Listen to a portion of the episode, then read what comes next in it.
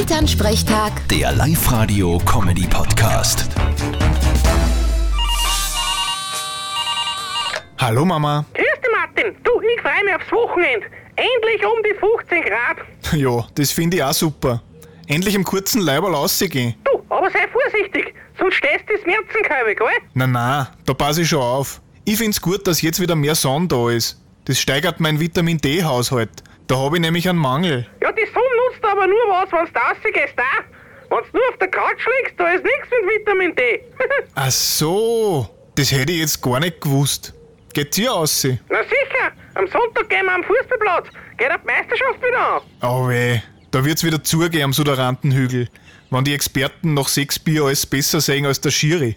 Vierte Mama. du hast auch recht. Grüß dich, Martin. Elternsprechtag. Der Live-Radio-Comedy-Podcast.